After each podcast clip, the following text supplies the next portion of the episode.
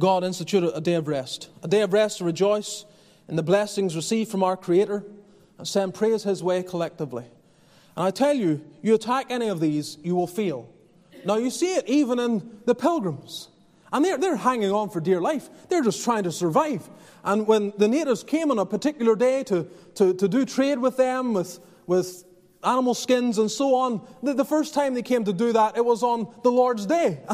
Sorry, we don't do business on the Lord's Day. We're not trading on the Lord's Day. But again, this is a problem for Americans. No, no, no, my time is my time. All days of the week are mine. I get to do what I want, and I will not render to my Creator one, God, one day in seven to praise Him and worship Him with His people. And I believe the lack of setting apart one day in seven adds to, contributes to the deterioration of a society.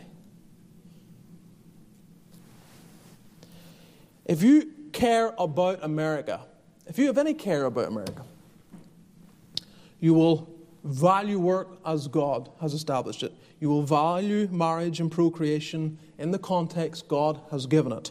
And you will value a day of rest that is purposed to be a day of ceasing from labor and celebrating the work of Jesus Christ and what He's done for us.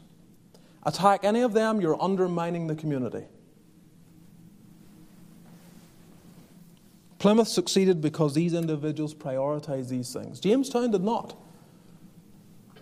15% survival rate over the course of years. Years.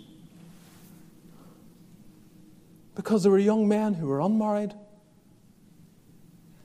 there for selfish reasons, living sinful ways. And even in the work that they did, it was without the right motivation.